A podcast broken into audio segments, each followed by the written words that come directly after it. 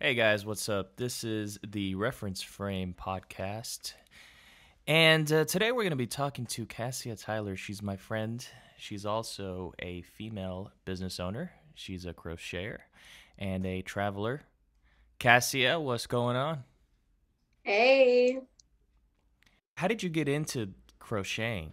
And and now it's a business and I want to I want to see, you know, I want to take me through the journey of how you started it, why why you picked it up because to be honest with you when I, when I think of crocheting, I think of my grandma. And as, as a little kid sitting there with my sister watching TV late night, we look back, she's passed out, still crocheting somehow in her dreams. Um, so is crocheting has that has that is that like the new fad or how, I think it why is. did you get into it? I um I didn't know how big it was like amongst like younger the younger generation until I started and my whole reason to start it was because I wanted to learn something. I always want to learn something new. Like just keep adding on to what I know or just add on to my whole thing that I have going on and I said I want to learn something with my hands. I'm always doing, you know, math or science related stuff. So it's like, let me try something creative and with some something to do with my hands because I'm very hands on. So I, I I started teaching myself using YouTube. Um, I start I did learn how to read patterns as well for things that I'm not really comfortable making, like totally off the bat. Mhm. But um yeah, it was just one of those things. I got a book from the library out of like a kids section Wow. For how to crochet. So kids are crocheting too now. See, Kids this are is, it's, too. it's the new fad. It's it's That's what it where is. I, learned a few stitches from that book. There you go. It, just, it took off. Okay, okay. Now, uh, your business. Uh, can you introduce it and and tell me when you started it? Hooked and Busy. Hooked and Busy started um, 2019. Um, during the summer, the summer is when I started to create. And I was just creating things for myself with not creating anything for other people. And it just gave me, it was just like an outlet for me. It was time where I can like think to myself for hours on end and not have to worry about anything else, you know? Okay. It just was like that thing where you can just like focus on what you need to focus on and do that for um you know s- several hours but um Nice. i don't know it just started where when i found out there was a bigger community because i'm a part of like different groups on facebook and instagram tags and everything when i found out there was a big community i really was impressed and i was looking at other people's work and i was like i just want to be as good as that person or Yeah. you know I, Right. I just i would just watch people and i just i just kept Mhm. creating and people started asking for things Yeah, Yes. yeah. You, you you get better as you focus on what you're doing. So I started this podcasting thing, and and I, I would listen to podcasts very differently. I would you know be like, oh, he he he talks more than you normally do, and and that's how you you keep you keep the time kind of um paced in a way. If that Mhm. makes sense. Because the first podcast I did, uh, you know, I, it was very slow, and then I just caught myself saying a lot of ums and a lot of uhs. and you don't want to do that You don't want to do that because it's better to take a pause. it's natural it's more natural It's a very interesting thing here because you said you got more orders whenever this pandemic hit, right? Yeah yeah it's so weird because i guess everyone's at home and they're you know online shopping and i've been a victim myself of online shopping Mm-hmm. Yeah. during the pandemic and i think uh, people just i think they want to support small businesses especially during the pandemic and how um, a lot of businesses have been financially um, you know unstable and to see places closing all around you i think you might start looking at small businesses a little bit differently. And those people who are losing their jobs and you know you look at those big corporations now and you're like oh they're getting so much money to stay afloat while you have you know mom and pop shops closing. So hmm i think um, for the most part people who have been purchasing more from small businesses during this time are just really um, trying to stimulate the economy that they are, you know, in close proximity to. Yeah. Yeah, no, that makes sense because I- I've seen a lot of posts on social media support local business, support local yeah, business. those and- tags. Yeah, a lot Yeah. of those tags because it's so weird. I, I was afraid Bath and Body Works was going to shut down. Mhm. Yeah. I was just like, I had this moment last night, and I said, "Oh my god, do you think do you think Bath and Body Works is going to close?" is this still open? Well, well, uh, um, I read somewhere that it's it's closing a lot of their stores. Also, uh, Victoria's Secret, right? yeah. Um, okay, so and and what's the website to your um for your business? Do you have a Oh, I website yet? I have um IG. Or just how, do, how do people find you? yeah, hooked and busy. Hooked and busy. Yeah, just Cool. on IG. The website is coming soon. Coming soon. Okay, there you go. Under construction. hmm Uh, hopefully, it'll, it'll be great. And uh, there's some cool tools out there that you can use your website. Oh, yeah. Um, that you can build your website with. You know. yeah, Uh, I recently Shopify.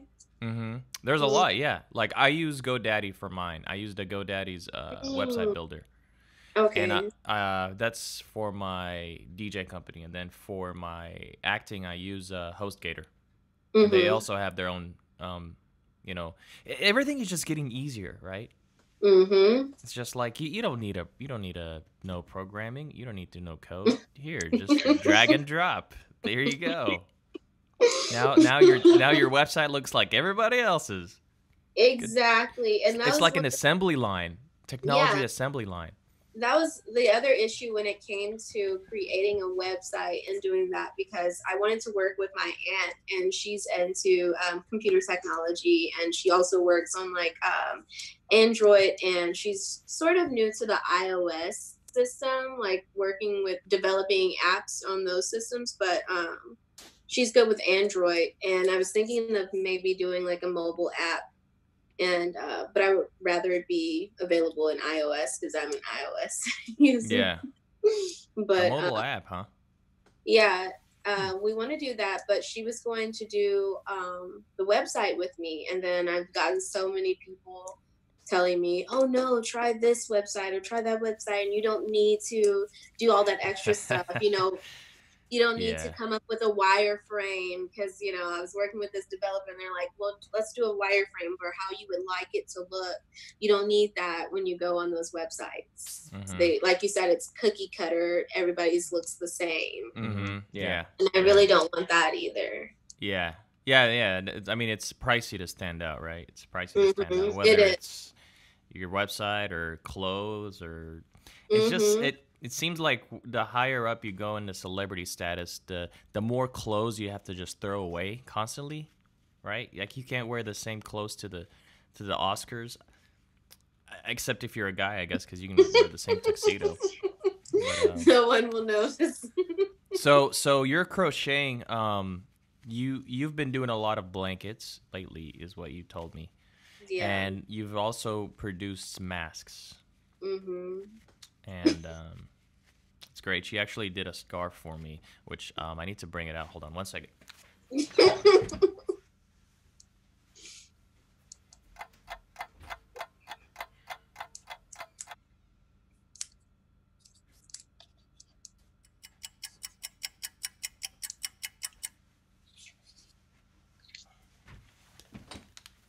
All right, I'll just edit that out. It's okay. It's not live, so it's fine. okay. So this is the scarf right here. Um, so this is a now. What is it called? What is this style called? Uh, I just called it like a standard scarf, just like a standard style. Look at this, so sophisticated now. A standard style scarf. And you also you were asking me if I wanted a standard or the infinity style. I like the infinity style. Yeah, I don't know. I thought it looked feminine, but that's just my taste. Um anyway, so I want to talk about your travel. So um you went to Europe in Mhm. 2000 was it 15? Yeah, that was 16? the- my first trip was 2015. Okay. So you went to Europe, the Netherlands. Mm-hmm. Um, and talk to me about that. Talk to me about where you stayed in the Netherlands and and how how many you know how many months did you stay there? Oh, see, so for Amsterdam, that was really just a layover for me because I, I usually fly Air France or KLM, and KLM flies into Amsterdam. That's like, you know, their airline. And um, I just happened to have a 16. The first time I went, I had a 16 hour layover in Amsterdam. So when I got there, I felt like, well, I need 16 to 16 hour layover. Yeah. So it's like a day in there. Is that normal for international tra- travel? I don't know. I've I've only traveled internationally once, and that was from Egypt in 1999. I so. think, um, yeah, you can have pretty long layovers. Like I had a pretty long layover in um, Mexico when I was coming from Peru. It was mm. a pretty long layover. I had to stay overnight there, and I had time to like walk around and you know yeah. sites. Yeah. Okay. It's kind of like a little mini vacation within the vacation you planned. You know. So that is that what you is that what you did? You you explored a little bit. Yeah, just explored. Um, like I was telling you earlier, we just um, I found a hostel. I couldn't find any other place when I got there. Um, this is in Amsterdam.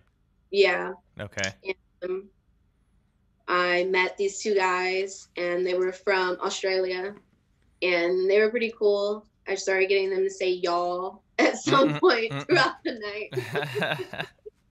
um, we went to like some, you know, dispensaries, and we had like a good time. Ate food off, you know, street food, little like, you know, like those Belgian waffles, like yeah. those.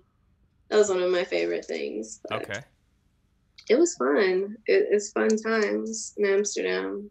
So then after Amsterdam, where did you end up?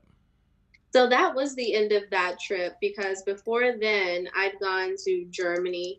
I visit mm. one of mm. my friends in Germany, um, one of my college friends, and he was playing basketball there. So I met him in Cuxhaven, Germany, is where he was staying, and I went through.